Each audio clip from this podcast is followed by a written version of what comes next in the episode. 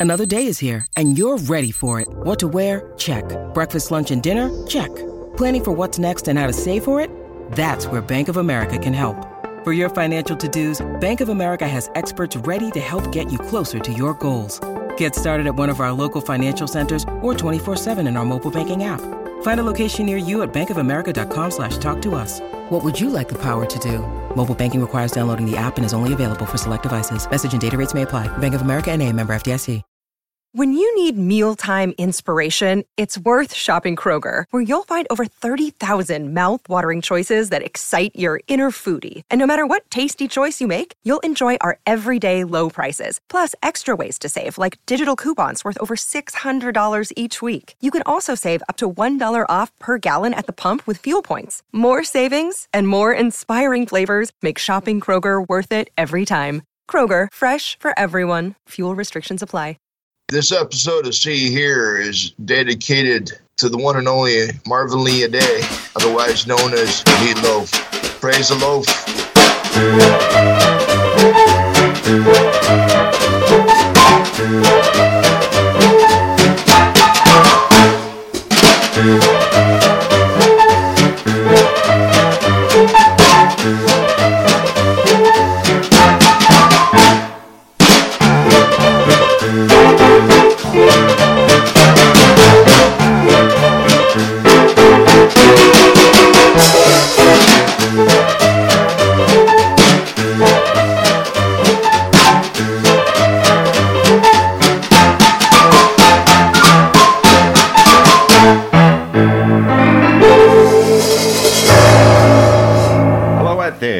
Listening to episode 93 of the See Here podcast. This is the start of our ninth year, and there were so many people who said we'd never make it this far. Well, maybe not so many people because we didn't have so many people listening, but some people said we'd never make it this far, and we have. And later on this year, we're going to be doing episode 100. More of that when we get to episode 99. We will be vindicated by history.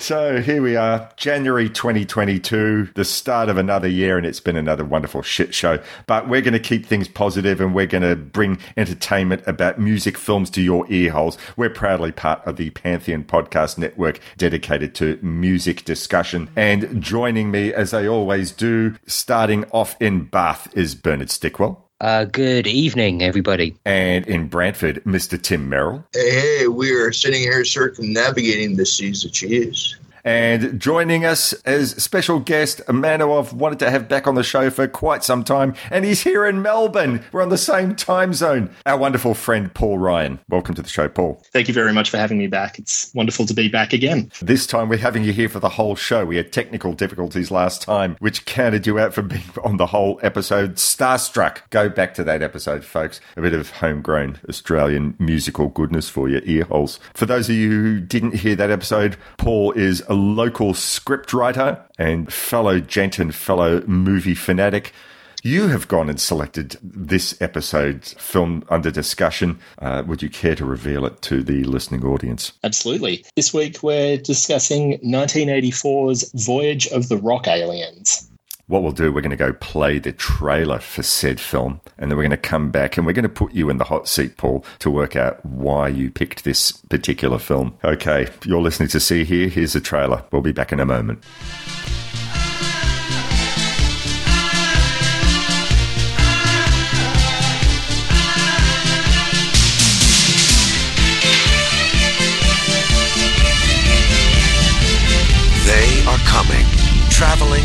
Time and space. Their leader is Absid. Their mission is for science. Their only vice We used to sit around at night watching old time movie shows. is music. You didn't know. We didn't know. We didn't know. We didn't know. What did you think? What did you think? We didn't think at all. Voyage of the Rock Aliens. Dusty! Their destination is the home of Dee Dee, the hottest ticket in town. Her boyfriend, Frankie, the hottest temper in town. And his band, The Pack, who are always cooking. But things are about to get hotter. All it took was just one look, and Dee Dee short-circuited his fuse box.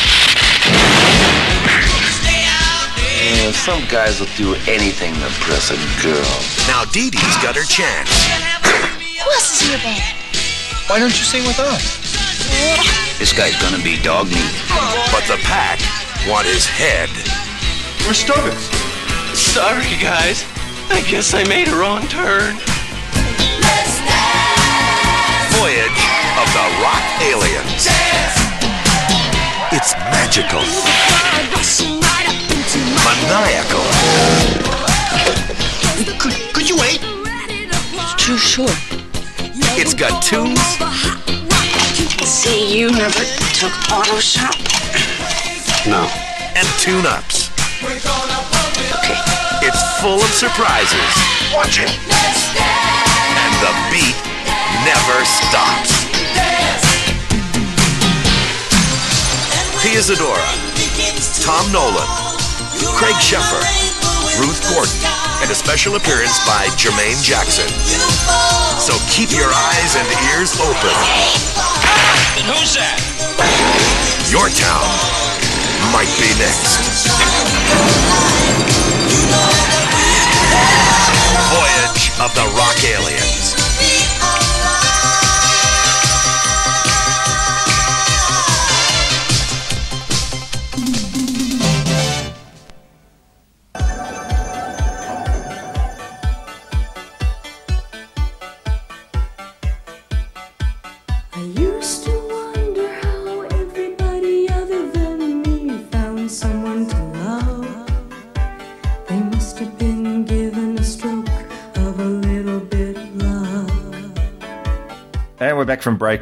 Morris here, Bernie there, Tim Summerall's over there, and Paul very close to here. We're going to be talking about 1984's Voyage of the Rock Aliens, directed by James Fargo, written by James Guidotti, and written over by Edward Gold, starring Pia Zadora.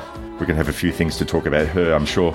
Craig Sheffer, Tom Nolan, the great Ruth Gordon, and Michael Berryman, and a couple of bands Rhema, who were the Devo substitutes, and Jimmy and the Mustangs, who were the Blasters substitutes. Cinematography, we'll have something to say about this fellow, Gilbert Taylor. He made a few films you might have heard of. The IMDb description is Aliens land in the town of Spielberg. Oh, how funny. Searching for the source of rock and roll. Do you have rock and roll? They find trouble with Dee Dee, Frankie, and the pack. All right, Paul, you picked this film. Why? I've got a bit of a thing for weird musicals. I'm not really big on musicals as a genre, but the musicals that are out there that just seem, you know, a little bit wrong, a little bit off, just outside of, I guess, the what you would consider the norm for mo- movie musicals, I have quite a fascination with. And in the 1980s, in particular, it feels like there was a bit of a uncertainty about how to keep the movie musical form uh, alive and uh, resulted in a lot of very unusual, odd, and sometimes terrible screen musicals. Things that came out around that time that are examples of this are um, Can't Stop the Music, Morris's favourite film of all time, The Apple. No! God, please, no! No! Grease 2, which um, is kind of uh, regarded in, I guess, kind of inverse proportion to uh, the original. And Voyage of the Rock Aliens absolutely falls in with this period in film history. I'd heard of it for quite quite a long time, seen it listed in movie guides and so on. But um, nine years ago, Melbourne comedy duo Cinema Fiasco, uh, which consists of uh, Jeff Wallace and Janet A. McLeod, programmed this film to the Australian Centre for the Moving Image. Um, and their act is that they run cheesy slash bad movies with comedic running commentary. So some of the films that I've seen them riff on are um, things like uh, Tentacles, Night of the Lepus, Killer Fish, Reptilicus, and even uh, one Australian film, the shot on video classic Houseboat Horror. Sorry to interrupt. Were either of those part of the double take crew who, who did that sort of thing in the 80s? Okay. No, Jeff and Janet are um, Melbourne based, both originally from Ballarat, like myself, not part of the double take crew. And um, yeah, their their thing is that it was, it's kind of like more like RiffTrax, Mystery Science Theater 3000, kind of just riffing off the film rather than dubbing comedic voices. So yeah, I saw uh, Voyage of the Rock Aliens when they programmed it there in October 2013. I went in expecting something strange and cheesy and just, you know, not quite right. And that's absolutely what I got. I was quite grateful for the commentary by Jeff and Janet. At the time. But uh, coming back to the film now after a few years, I can certainly see the, the intention, the the spirit that they were going for, and I can certainly appreciate some of the comedic lines that either work really well depending on who de- who delivered them, or should work really well but aren't delivered well. Mm. That that kind of thing. Mm-hmm. So um, yeah, for me, this is one of those um, kind of fascinating failures. Let's go around the table. Bernie, what were your thoughts? Had you seen this before? Uh, no, it's a first time viewing for me. And I have to say, I'm going to be the fly in the ointment again. I really didn't get on with this at all. I found this very hard going. Absolutely shades of the apple all the way through it for me. Yeah, I don't know. It, it's strange because it's got all those kind of elements which I normally like and would normally make it work. Um, I mean, I've got a nost- nostalgic streak a mile wide. You know, I was a teenager in the 80s, so stuff from that period generally resonates resonates with me anyway. This was, I just found it a real slog. You know, we'll get into specifics, I guess, but um, kind of hard going. It, it, it strikes me as one of those films that I know, Paul, you said that you only saw it sort of nine, ten years ago for the first time, but it strikes me as the kind of thing that if you'd have been around at the time and you saw it at the time and you were at that kind of impressionable age, yeah, you might feel a bit more sentimental towards it or it might resonate with you a bit more for those reasons. But coming to it cold now as a 50 year old grumpy old fart. I'm going to make no secret that I love cheese, all right? I love the films of I'm, I'm going down into like guys like Godfrey Ho, Bruno Mattei, Joe D'Amato, you know, Claudio Fragasso. A lot of those films that are just so psychedelically bad that they've kind of come out, dug their way so deep that they've come out on top. But this was the rare block of cheese that I actually felt my arteries starting to harden. I actually felt my heart start to slow. Man, like and I wasn't high at all watching this, but I felt I felt like it was starting to put me into an induced state. There's a couple of things I want to say initially, okay?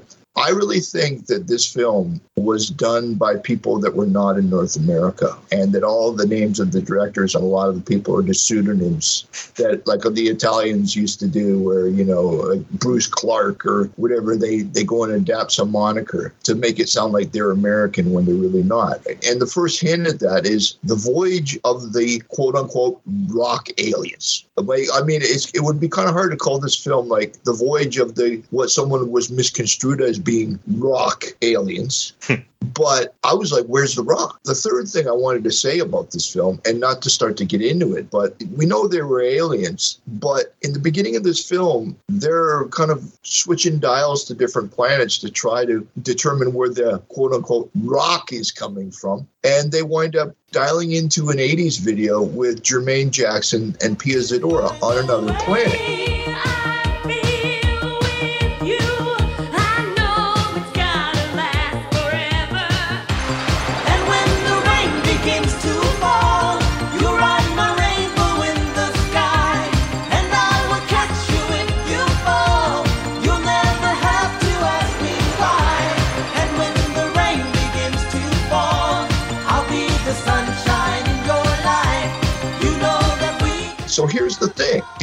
Is Pia Zadora from Earth, or is she an alien too? Am I correct me if I'm wrong? When they're dialing into that other planet, it's Pia Zadora and Jermaine Jackson, right? And it, it looks like it's about to kick off into some kind of Italian post-apocalyptic right Mad Max ripoff. doesn't yeah, it? you, you I was getting kind of excited uh, then, you know. Mark, Mark Gregory come rolling in on a Yeah. motorbike with a skull on the top of it. You know, yeah, Yeah. yeah, like it's Bad you guys know, riding mopeds. right, exactly. But it Which turned did- into uh, an episode of Friday Night Videos from the '80s. Apparently, to that the music video kind of thing at the the start was added after test screenings. Uh, Um, I wonder why. Apparently, there was. Uh, I think it was initially at the end, or at least the song was at the end. Right. And then um, apparently they shot the video and stuck it on the front, and you know, kind of obviously very poorly shoehorned it in to try and make some sort of sense. At least as I understand it, with the limited Right. amount of research I did. And I got to say, Tim, sorry, just to jump in as well. I totally agree with you that it kind of feels feels like it was directed by Italians using pseudonyms. Yep. There's just something about it. It's almost like the film stock and the locations. Look, it looks like it was filmed in Italy, although apparently it wasn't. It was all shot in the US somewhere, wasn't it? But it absolutely has that vibe to it. As Paul has already gone and indicated how much I love the apple.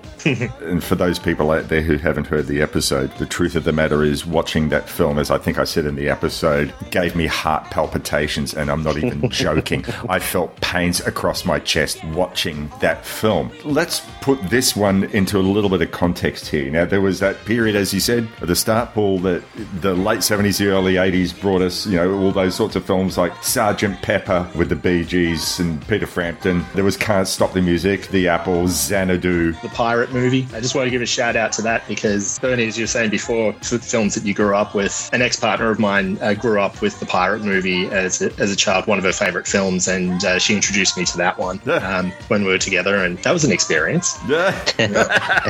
Oh yeah. Spreading the joy. Uh, also, Forbidden Zone, which I only sort of caught on in the last couple of years. Oh, that's a great one though. Uh, but just sort of paint the picture of that overall era. There was a film that we spoke about a few years ago called Black Roses, and then there Uh-huh. was and then there was Shock Treatment, which was what 81, 82 or, or something like that. Now, what separates these films from Voyage of the Rock Aliens is they sort of thought, right, well, we're just going to do good.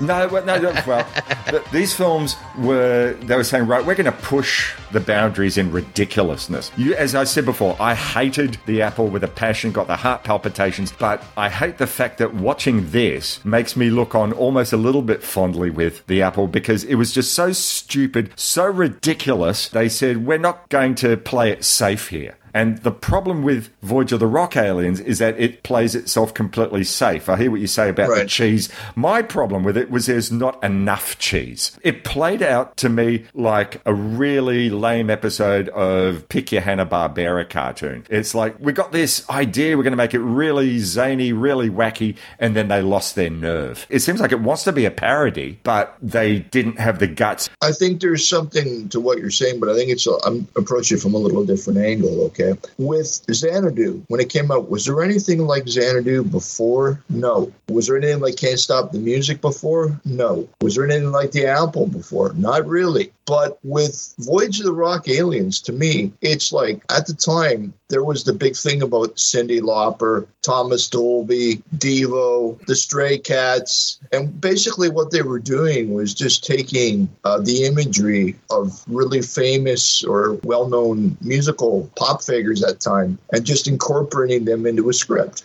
And that's what this is. It feels And- very cynical, doesn't it? Because, Oh, yeah, as you say, it's there's no real thought that's gone into uh, the No. script telling the And- story. It is all those uh, those and I things. actually, Yeah. I feel guilty using the word script in this. you know, having a script writer with us now. Let's just call it a boggerel. It was them just basically going over a shopping list of who was hot in the early '80s and popping them into plugging them in, plug and play. You know.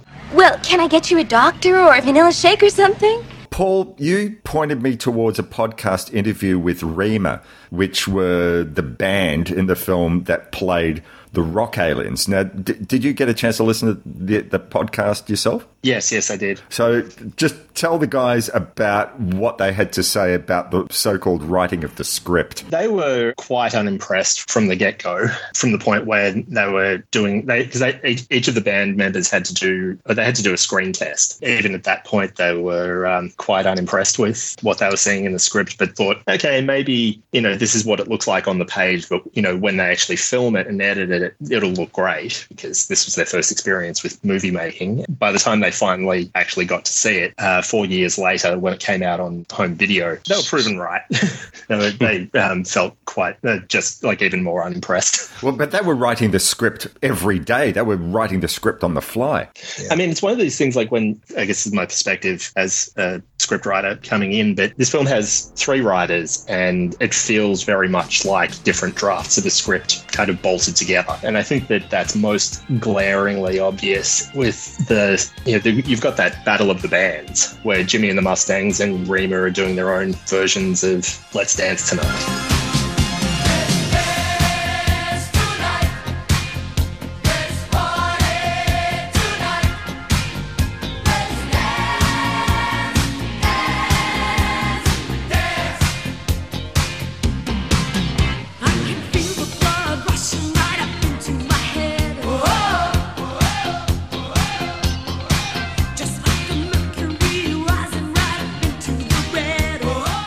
I'd misremembered that when I came back to watch this film for the podcast. I thought I remembered that as the climax of the film because it has a very climactic kind of feel to it. And that happens like nearly half an hour before the end of the film. There's still this whole subplot with these escaped mental patients um, to play out. So there's another climax with that and the sea monster in the from the polluted waters that seems to have wandered in from a trauma film.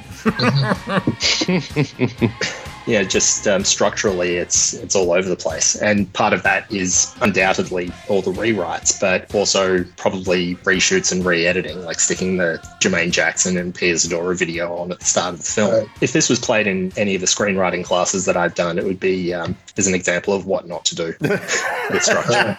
I found that one of the well, one of the many disappointing things about the film, even if there'd been, say, some good songs in the film, it might have redeemed it a little bit. But with a budget like that, and this is sorry to sell short the musicianship of Rhema or Jimmy and the Mustangs, because quite obviously they were, you know, real musicians who could do their craft. In fact, I read something that Jimmy and the Mustangs were supports on the LA punk circuit in the early 80s. They were supports for Los Lobos, for X, and for the Blasters. So they could actually play. This is not about them as musicians, but there was not a single song in the film that I came away thinking that that was as memorable, regardless of whether you think it's a great song or not. But I don't think it's as memorable as any of the other sort of early 80s movie songs like Neutron Dance from uh, Beverly Hills Cop or Footloose or let's hear it for the boy or you know whatever. There's something about those songs that wormed their way into the public consciousness.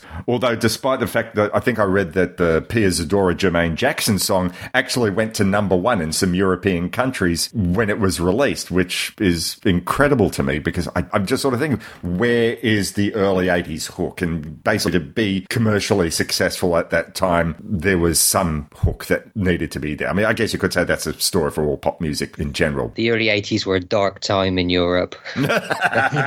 so, you know, as to what you're saying, Morris, it's a very, very sorry state of affairs when you are making a musical and not one of the songs is memorable or catchy in any way whatsoever. It's, it's kind of like completely, uh, you know, fumbling the ball, isn't it? And you know what's funny too is I found with both bands. Have you guys ever seen those films where there's actual bands that are playing quote unquote bands in a film and it's almost like they're hamstrung. They're having to play in a kind of really different form of what the band really is. I could see Jimmy the Mustangs really being a more street level, like I said, like you were saying, closer to the Blasters or X, but it was like they're almost like this like piss poor stray cats. Yes. You- you know, Yeah, and not yeah. not even that.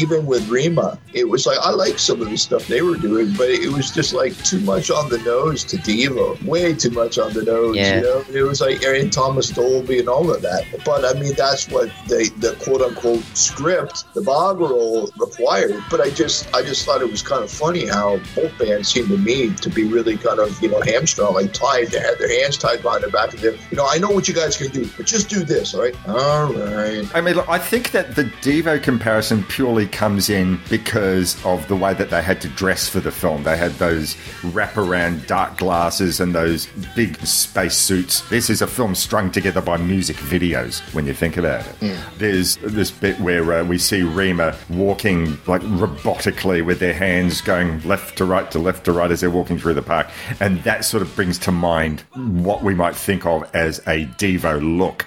But the songs themselves, apart from maybe the fact that there's some electronics involved, really didn't remind me of anything of Right. Devo, but it's more about the look. It's more like a, a producer's idea of what Devo would sound like, Right. as opposed Exactly, to what Devo exactly. actually That's sounds I- like. And the that's what I same with the, uh, at. you know, the, the Mustangs, yeah. But, Which you know, again just when you talk- reinforces the whole cynical cash grab feel of the whole thing, you know. when you were talking about Morris, them walking down the street with their hands robotically, you know what that reminded me of? Madness!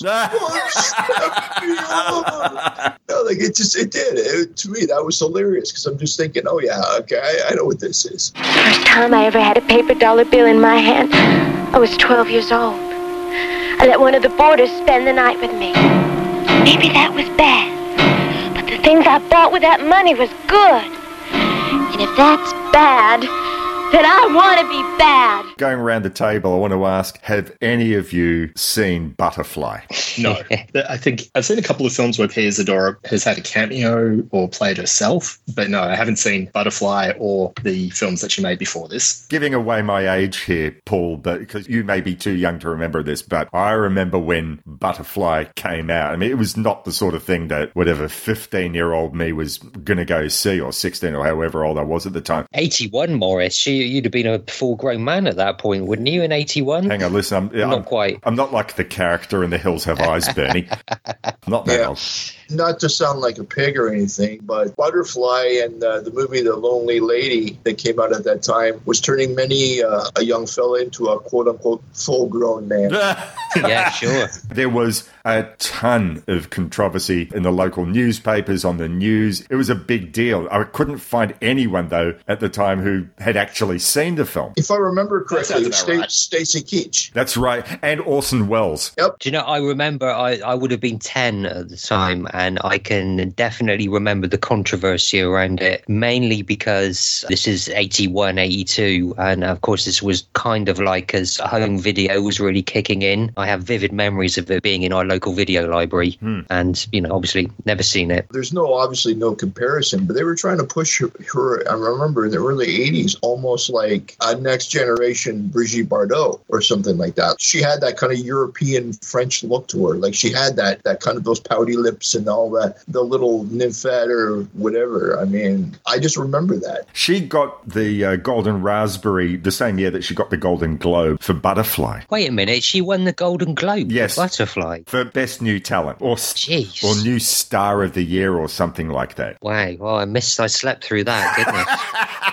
Jesus. But here's the thing she's no actress to speak of. And yet, and you so you think, well, maybe she's a perfect fit for Voyage of the Rock Aliens. But you watch this, and yeah, her acting is no great shakes, but. I've seen far worse than that in terms of, you know, what would win the Raspberry of the Year award, the Golden Raspberry. I mean, she's no Tommy Wiseau. But I think the difference is in other things, there's people that can act, and then one person in the midst that can't. Whereas everybody in this is pretty wooden, aside, you know. Yeah, good point. Ruth yeah. So I mean, she really doesn't stand out. I mean, you know, one one stick is not going to stand out in the forest. I think with Pia Zadora, the story goes that her first two films, Butterfly and Fake Out, were financed by her then husband, Meshulam Riklis, who was a squillionaire who uh, invented the basically the term corporate raiding, where a corporation gets um, bought and then broken up and sold off into little parts. Um, think Richard Gere's character in Pretty Woman. I know there was controversy around her Golden Globe win because uh, Rickless had supposedly lavished the Hollywood Foreign Press Association with trips to his Vegas hotels and gifts and, and things like that. And I think the notion of, of a young actress who's basically being financed by her for want of a better term, sugar daddy, Sugar Daddy. to get right out front and center when she hasn't really done the hard yards. She only done, I think, one film before Butterfly, and that was the infamous Santa Claus Conquers the Martians in 1954. That's what I remember from. I think that rubbed a lot of people the wrong way. Like, particularly, I could easily see that rubbing John Wilson, the founder of the Razzies, the wrong way. And I think that that probably harmed her career straight out of the gate. Whereas I think, had she, I don't know, had she done more bubbly comedy kind of roles, I think she would have had a better chance at a at a film career. I mean, as stilted as much of the acting is in Voyage of the Rock Aliens, I think she's got a you know a bright, bubbly sort of presence. And Oh yeah, and I mean, she ended up in like hairspray and stuff like that. So yeah, I feel like if she maybe started with maybe not this, but something along these lines that was you know silly and fun, oh yeah, in, intended as silly fun. I think that uh, she would have had a, a better film career as a result. Do you guys remember a film that Cyndi Lauper and Jeff Goldblum did called Vibes? I've heard of it, but I haven't seen it. Okay, I'm I aware could- of it. I I've never seen it. I could have seen Pia Zadora doing that kind of thing. Like Paul was saying, that these kind of, you know, wacky comedies and he's kind of, you know, off kilter. I could have seen her doing that because what, what was funny was as I was watching the film, my wife happened to be walking by and there was the beach number. Some people think they can get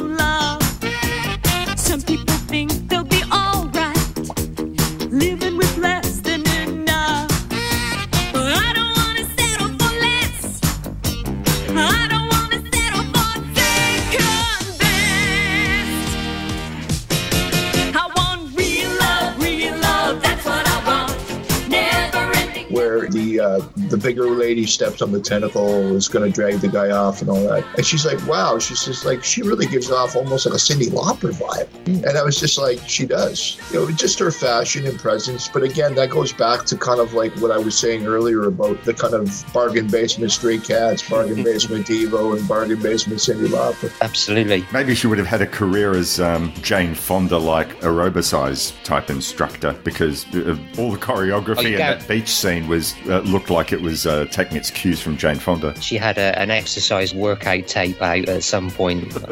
Sorry, I, I, I just wanted to ask you, Paul, as, as you chose this one, and we're all being fairly negative about this, I don't want to put you on the spot, but give us some sort of positive things that you take away from it, if you're able to. for its failings. Uh, I feel like there is a certain sincerity to the to the film, even if it's obvious that you know they've got like a, a manufactured Devo and and, Right. and so on. I do feel that there was an earnestness there to you know try and make something fun. I feel like even if isn't necessarily wasn't necessarily the case behind the scenes always, um, from what I've heard, but some of the performers look like they're having fun and enjoying you know what might have been a shot at stardom. In counter to Morris, I actually have a lot of affection for the apple, um, and it's um, just the bizarre go for it sincerity of that film. There are some parts of Voyage of the Rock Aliens that remind me of that. Like some of the slapstick gags are just so so clunky, but done with you know such verve that you know you just kind of think, well, you know, they wanted to make a good movie. They wanted to, you know, they wanted to entertain, um, even if that didn't necessarily um, uh, You can uh, you can certainly see a, a kind of certain level of commitment from most of the people in it, can't you? Sure. Yeah. Sure. So, yeah, you can't fault them for that. The film, it's competent. There's dance sequences, and as you say, Paul, there's definitely a spirit of something going on here. But it's that they don't go far enough. I do like it's that rare film where Michael Berryman gets the girl. Right. That's great. That was one of my favorite parts of this, too. See, you never took auto shop. No. It's okay. I was going to Possibly say, the too, only that- film where he gets the girl. All the other This- ones, I suppose, he gets to kill the girl, doesn't he? and then eat, eat the girl, yeah. yeah, But, yeah. Uh, I was going to say this film, though, has really influenced another film that was hugely popular after this. The film I'm talking about is Bill and Ted's Excellent Adventure. Excellent! Yes, I definitely saw elements, Mhm. elements of that. I'm thinking first and foremost of the telephone booth. Yeah, yeah. But it's just, and there was this little, the way, the, the wackiness of that was how you did wacky right. You know, but this came before that. So I, I find it really interesting. It's just, yeah. So you're saying this film could have been better if they'd have booked George Carlin to be in the film?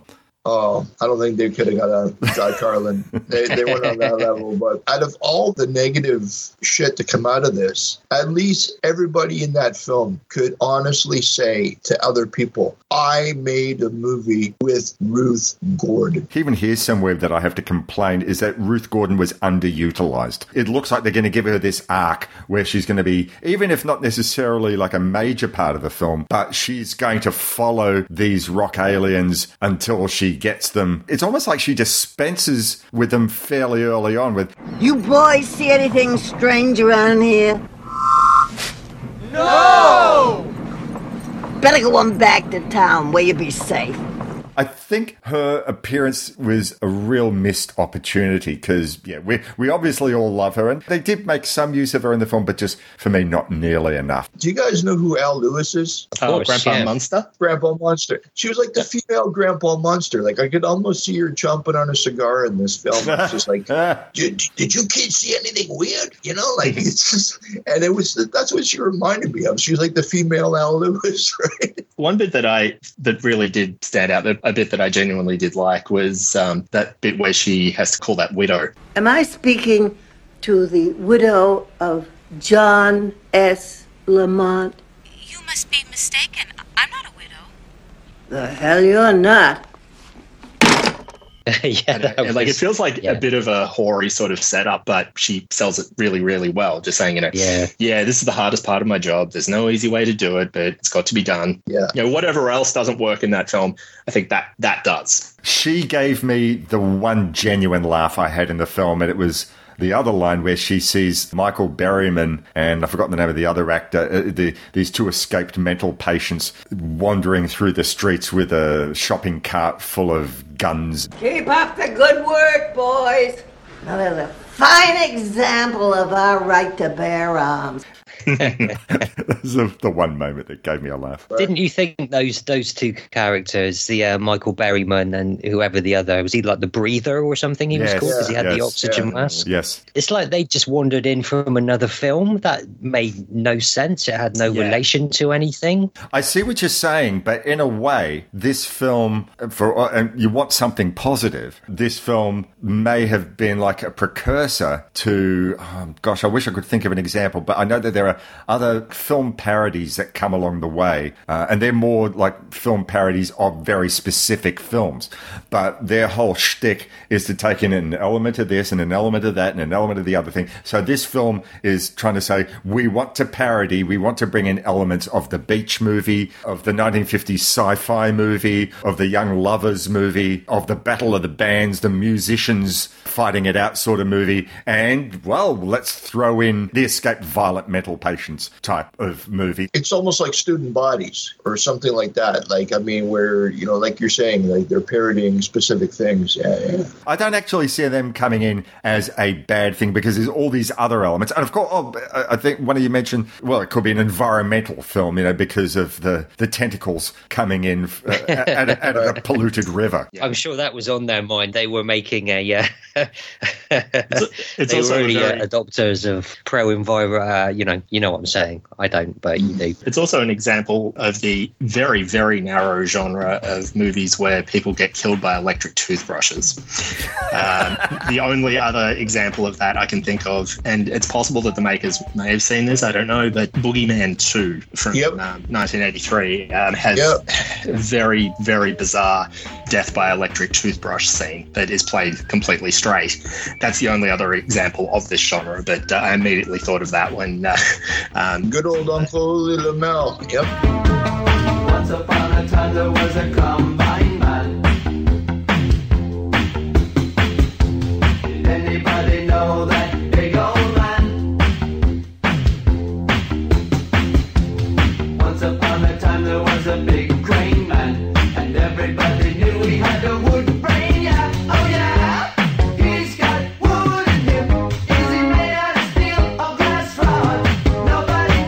going to say, too, one guy that we, we haven't talked about yet that is a real face in this movie is Craig Sheffer. Hmm. Because I think a lot of people, you know, that are into horror will remember him as Boone from Nightbreed. But he never really went beyond that. I never really seen him after Nightbreed. It was just kind of like the guy just faded off into the ether. I think he just wound up going into using a lot of TV stuff. I think he just went into sort of lower budget kind of hmm. films and so forth. He never quite had the career that perhaps he was being groomed for. Right. Because he's certainly got those kind of young, rugged good looks in this. Right. He? And he's, if you've ever uh, seen um, A River Runs Through It, which he starred in, the Robert Redford film, yeah, as Brad Pitt's brother. I mean, he's got the larger role over Brad Pitt. And you look at him in that, uh, as well as Emily Lloyd, who played his wife in the film, like two actors who were being groomed for big things, but ultimately, for various reasons, didn't quite get to the A list. But you watch a film like that and think think about what, what might have been, because they're, Yeah, they're yeah. both superb in that film. It's a shame because you know uh, he's obviously got the chops, the skill. He could have been a lot bigger. I guess it's just a question of the right roles at the right time. It's how it goes, isn't it? And in that podcast interview that I listened to with two members from Rhema, they said that Craig Sheffer was really nice, you know, one on one, but he was also extremely intense. And uh, to the point where when they were preparing to shoot that first beach scene where Frankie gets jealous of someone Yeah. talking to Dee Dee, somebody found him off it in the trees near the set, beating himself over the back with a branch to get his anger up, to get his rage up for that scene. According to the band members, uh, he nearly got replaced on the film because they felt that he was too serious. Wow. So, so they were like, "We're not looking for Daniel Day Lewis here, dude." No. The famous story of Laurence Olivier to Dustin Hoffman. Dear boy, have you tried acting? actors have their process, but yeah, some of that intensity can kind of mess up the dynamic with other Sure. actors as well. Sure. I used to act, and I did a one-act play a long time ago where um, we had our own dynamic and our own groove, and then um, there was another play that was going to be part of our program. When we all went into the rehearsal space, we started meeting the cast of the other play, and two of the actors had to play like really nasty. In that play, had to play really nasty, buggish sort of characters, and both of them decided they were going to stay in character for the entire time that they were in the theatre space. Huh. And uh, not only did it mean that they were like, you know, aggressive and abrasive and, and all of that, it also meant that a whole lot of our cast started feeling like they should be staying in character for, for the whole play. Right. And half of the cast of our play were playing angels. So that, Dear. yeah, so that made things especially weird. One thing that I was going to say that Morris, going back to what you said about your love of the machismo, cheese, and that there wasn't enough in this, it makes me wonder where when you put something out, obviously, you know, back in the 80s with independent film, you know, with marketing, they wanted to cover as many markets as they could you know, to get their returns. And it makes me wonder whether, you know, if they had gone full more intense with this, you know, like with an R rating or had thrown in some gore or thrown in some more raunchiness or some more, you know, full tilt insanity, they really wouldn't have been able to get that kind of PG market or that kind of youth market. It would have turned into something that was for more 18 plus. And, I think that's that maybe that they were trying to dial it down a bit to, you know, get a wider net. What's interesting though is that when you think about it, like when Rocky Horror came out in the, in the end of the 70s, that was actually PG I didn't know. because like in Canada at least it was because we didn't have like a 14 plus rating. It was PG and restricted. It was G PG and R. And to me now looking back at Rocky that's an R film. But with the dearly departed Milo playing you know singing hot patootie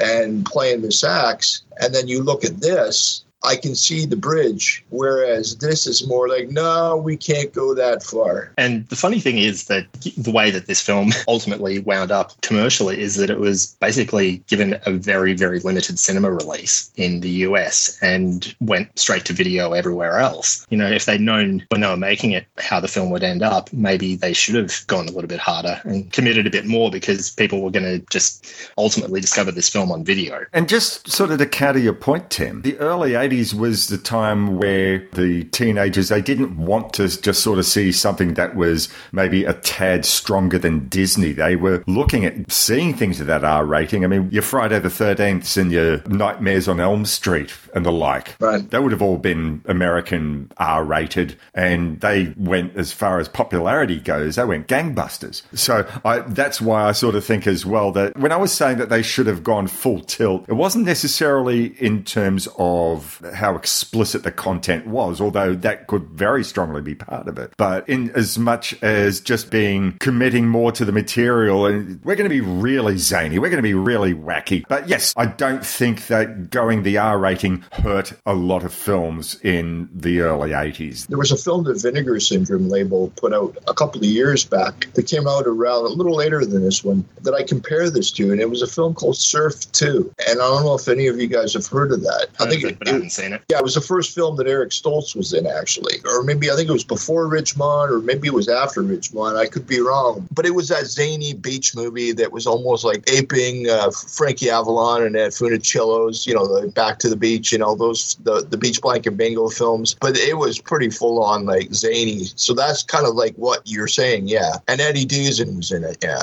One of the things that I do find kind of leaps out at me, and it's a bit of a, I guess, delicate subject, but I do feel like there are a couple of moments in this film that definitely play badly in, in this day and age. You've got that scene where the aliens just all kind of start pouring and groping uh, Dee Dee's friend Diane as they're kind of getting to know her, and she's sort of kind of trying to laugh it off, but that's quite uncomfortable to watch. And I mean, I have no doubt that, you know, it was intended to be a, a certain kind of uncomfortable back then, but maybe not the same uncomfortable that it plays today in today's um, discourse about consent. And then you've also got that scene where Absid activates that ray that's meant to make Dee Dee want him, but ends up uh, malfunctioning and turning all the men gay. And they, you know, climb all over him. I didn't know you were that way. I don't understand. I never felt that way about a guy before. It was kind of interesting. Or did you guys notice? Like, I felt like it was a weird edit when they're sitting in the car when they're making out, and all of a sudden it snaps, and then it goes to him, and he's wearing the sweater, and then all of a sudden it goes to her, and she's topless. Oh yes, yeah, yeah, yeah, yeah. Yeah, and I was just like, yeah. Uh, what the hell was that all about? And Yeah. it just came in and then it left. And like, it, it was a weird edit, like a weird cut. I was like, that was just bizarre. Well, there was also that bit that they fire that ray that ostensibly makes people's clothes vanish. I've seen everything. You know, I've seen it all. That his girlfriend um, slaps him, right. quite understandably. It's like, yeah. This was 1984, Paul. We're talking about the Yeah. era of Porky's and different times. Yeah, yeah. Absolutely, absolutely. I wanted to bring up two more people in regards to this film. One who was definitely listed in the credits, the other one not so much, but I'm sure there was a connection. So it's interesting to me to sort of think about for a lot of people from the technical side of a film, they just have to go where the work is. So specifically, uh, the cinematographer Gilbert Taylor, the man who made this, had previously made Macbeth for Polanski, Frenzy for Alfred Hitchcock. Ice Cold in Alex, one of my very favorite, possibly my very favorite World War II film. Doctor Strangelove for Kubrick, an undervalued comedy, British comedy from the 60s, Call Me Genius with Tony Hancock. And he was a cinematographer for a little rock and roll film you might have heard of called Hard Day's Night. He oh he was also, oh he was also the founding member of the British Society of Cinematographers. But it was obviously all in preparation for his uh, pièce de résistance. Voyage of the the film that, that we're discussing today. Yeah, yeah. Sorry, Morris, did you mention um, uh, one other item on his CV? A little film called Star Wars? Oh, I, I, I had I thought it was a bit too obscure for this show. So um, yeah, Well, yes. Stuff- and yes. Flash, Also, also, there was this little film, yeah, Flash Gordon. Flash well. Gordon, yes, yes. Can you imagine him going for the interview for Voyage of the Rock Aliens? Well, show us your CV. Um, right. I've heard of one or two of these films. There's two kinds of people. There's people that are in the industry that is just like there's the film. There's two kinds of film: the film I just did and the film I'm doing now. Or else there's the kind of people that are just like, oh God, you know, where where did I go wrong? You know, and it's just like you got to admire, you know, somebody that has such a pedigree to say, you know, yeah, okay, I'll do that. You know, put your pride aside or whatever, or even just, you know, if you love film, hmm. you're going to help I think it's- anybody bring their vision to fruition, regardless of how horrid it is or, you know, the level of cheese. I'm wondering whether it was, was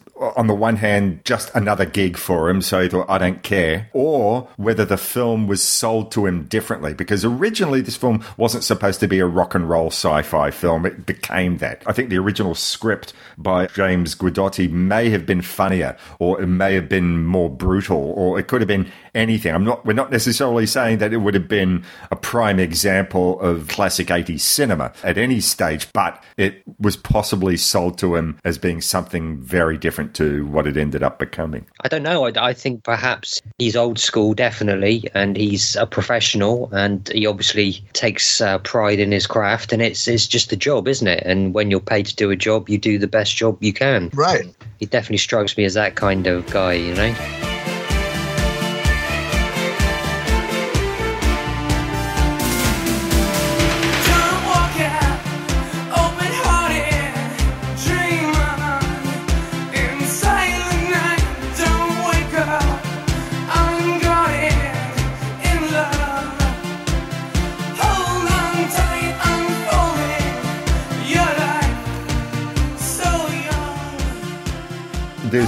One other man who is not listed in any way in the credits because he didn't really directly have anything to do with the film. But I think you pointed this out to me, Paul, was Glenn Wheatley. Yes. So, amongst the songs that are in the film, so there's an Australian connection. The opening song in the film, just over the opening credits, is a song called Open Hearted by techno band of the period Real Life, who were famous for having put out a couple of songs, Send Me an Angel and Catch Me I'm Falling, neither which appealed to me at the time. They were you know, one of those bands that had that very big Linn drum sound, and the Linn drums were my nemesis back at the time. Neither of these songs even had the catchiness of something like Do You Want Me by the Human League, and I wasn't a Human League fan, but at least there was something catchy about that melody. Glenn Wheatley, he started a label. Like originally, he was a bass player for the Masters Apprentices, a really beloved 60s and 70s band from here. And then he just sort of became an entrepreneur, became a manager, started up his own label, and real life were on the Wheatley label. But I think, in a way, more interesting was another song in the film called My World is Empty Without You by John Farnham.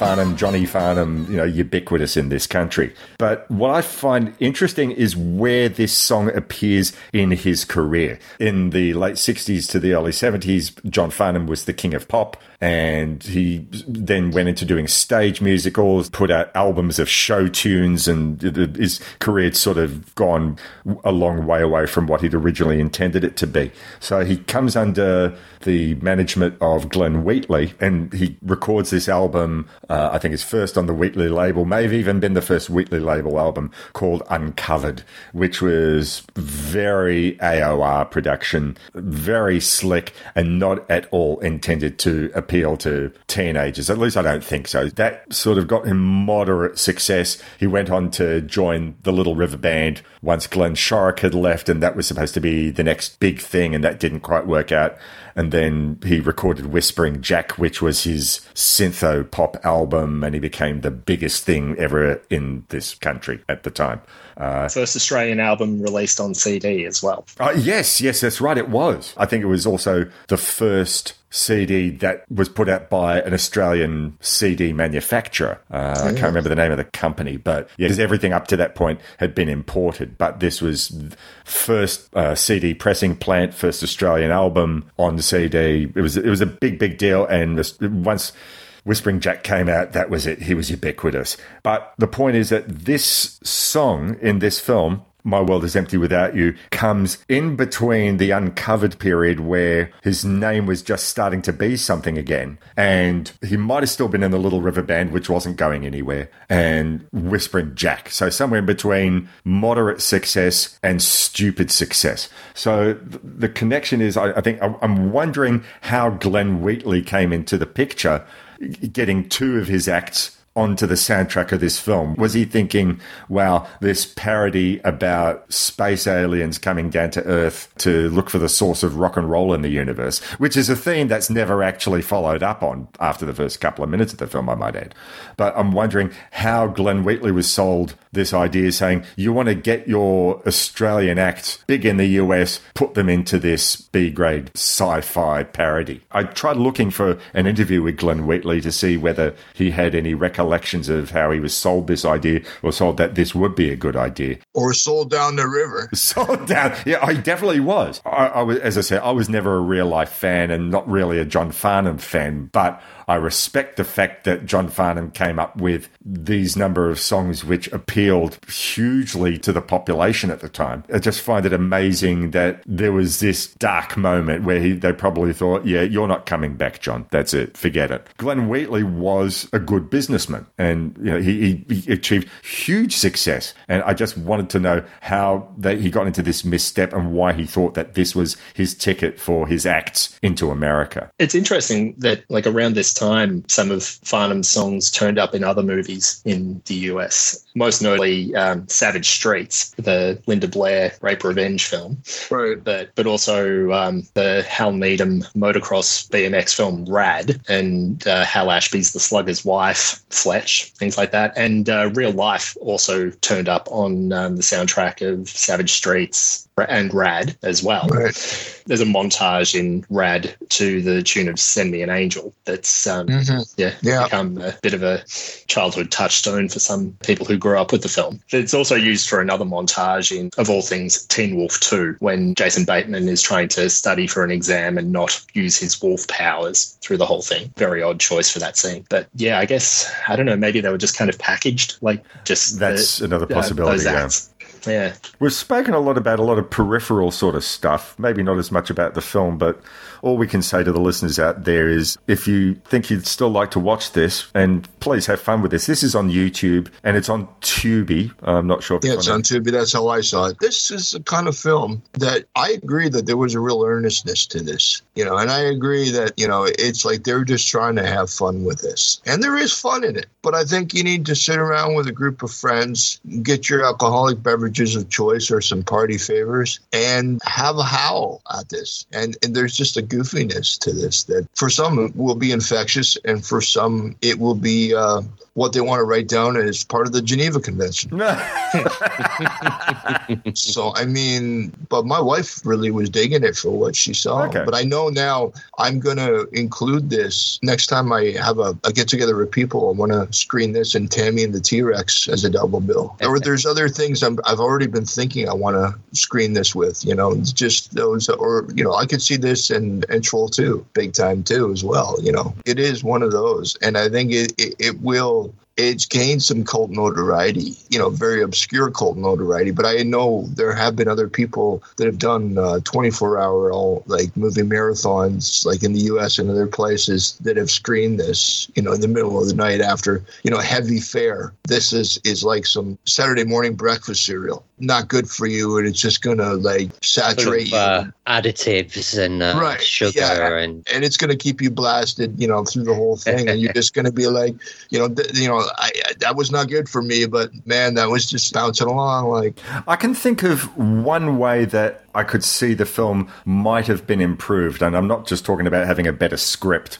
or more competent actors or anything like that, but musically, I would have liked to have seen Rhema replaced by the Tubes. Because I think that you know, there's there's something about those guys. I, can't you just see Fee Waybill as the leader of this group. And I like to think that they probably would said, no, we're not going to do that romantic shit. And when they do zany, I like to think that the tubes would have done it right. Uh, I, yeah, I, I'd have liked to see that. And actually, I was sort of coming back to there, there was the um, the moment in the film where there's a show in the gym auditorium at the high school where Rhema and Jimmy and the Mustangs are playing off against each other on the one song. And that's sort of already been done. That was done in Xanadu, where it Oh, was the yeah. Tubes and Olivia Newton John playing off stylistically against each other because Michael Beck wants the Tubes and Gene Kelly wants, well, it, we, we hear Olivia Newton John's voice. It's not actually Olivia Newton John that you see in the film, but it's her, but you know, the old 1940s style. And they,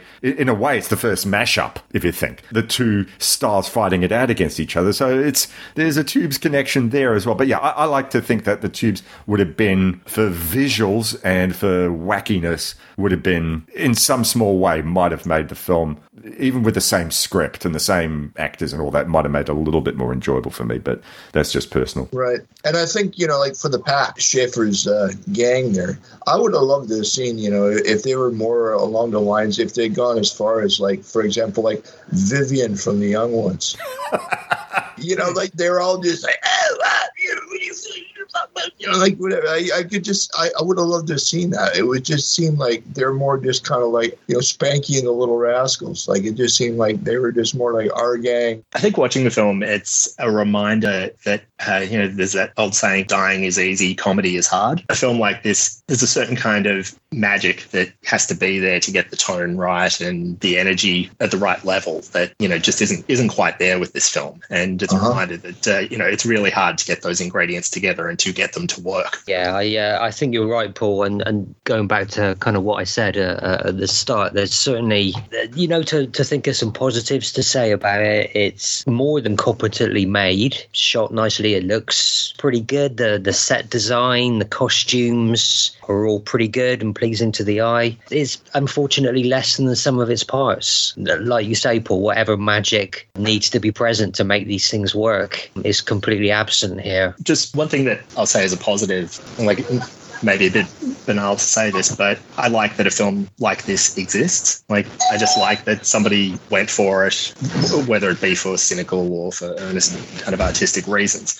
I like that something this kitschy, this clumsy, kind of wanting to be loved. I like that it happened, and I like that it's out there for anyone to discover. And as you say, Tim, I think like you know, seeing this with an audience or with you know friends and and booze, I think that also uh, can help make this this more enjoyable. I like it on the level of you know, kitsch that doesn't quite make it, which it sounds like I'm damning it there, but I really do enjoy those kind of things that just aren't quite right, that aren't quite successful. Right. So I think that's that's the level on which um, which I enjoyed it. Oh yeah, I mean this is totally like a pickle and grilled cheese. You know what I mean? I like my pickles with grilled cheese.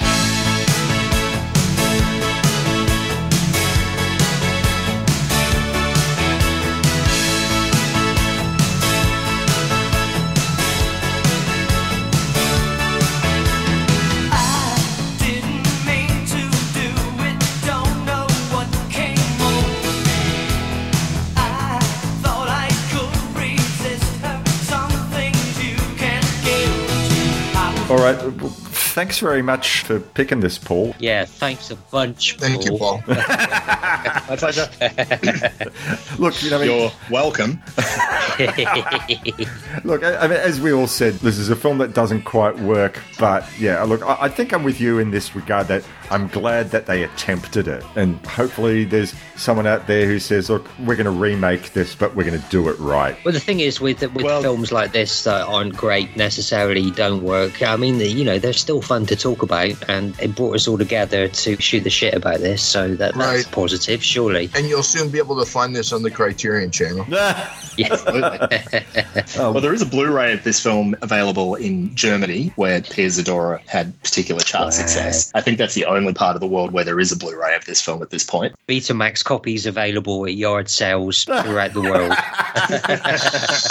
All right. Well, I think we'll conclude our discussion of Voyage of the Rock Aliens at that point. Huge thanks again to you, Paul, for coming onto the show again. We'd like to get you back on again this year. I don't want this to be like three years in between appearances. It's been wonderful once again, and thank you very much for, for having me on board. So, next month is going to be the episode that we were supposed to do this month. We have an interview with film director and author and editor of country music magazine, Tamara Saviano, although I believe in America it's pronounced Tamara. I'm not sure. Tamara, yep. Tamara Saviano is the author of a book called Without Getting Killed or Caught, which is about the life and times of country singer songwriter Guy Clark. And she's also, with her husband Paul Whitfield, have made a documentary by the same name. I've read the book as well, so it fills in some details that we don't see in the film. But the film is a really wonderful doc, uh, not just about Guy Clark, but also about his wife Susanna and their relationship with Townes Van Zandt. So it's a really three very important people at the core of this documentary. I think the, the majority of it really is about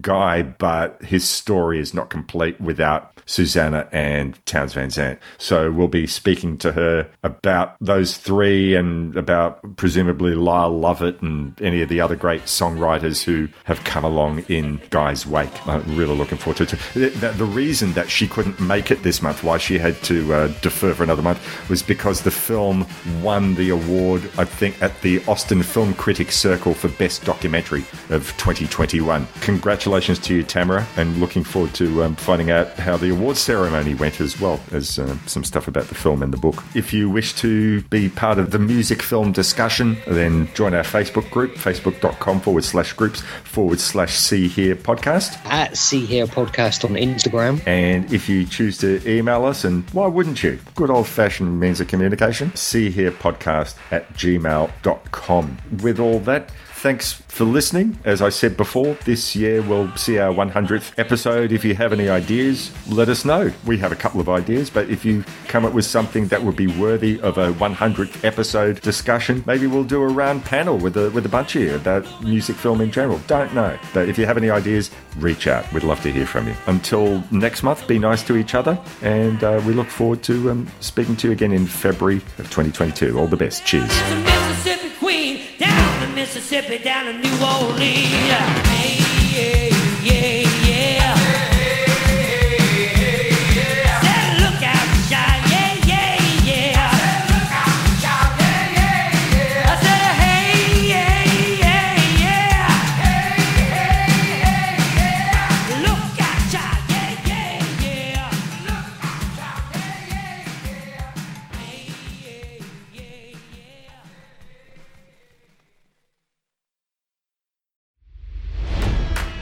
It's NFL draft season, and that means it's time to start thinking about fantasy football.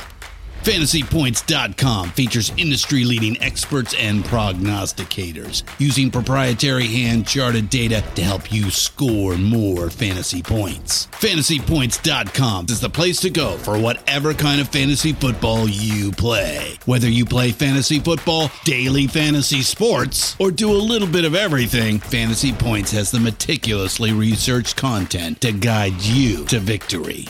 And why wait for the fall? Fantasy Points also covers the new spring football league, the UFL. Join the guru, John Hansen, Scott Barrett, Joe Dolan, and other massive names in the fantasy football universe with an exclusive offer. Use code Pantheon for 15% off any fantasy points package, including the all in package, with access to every article, tool, and data nugget that Fantasy Points has to offer. That's fantasypoints.com and code Pantheon for 15% off at Fantasy Points. Fantasypoints.com, code Pantheon. Score more fantasy points.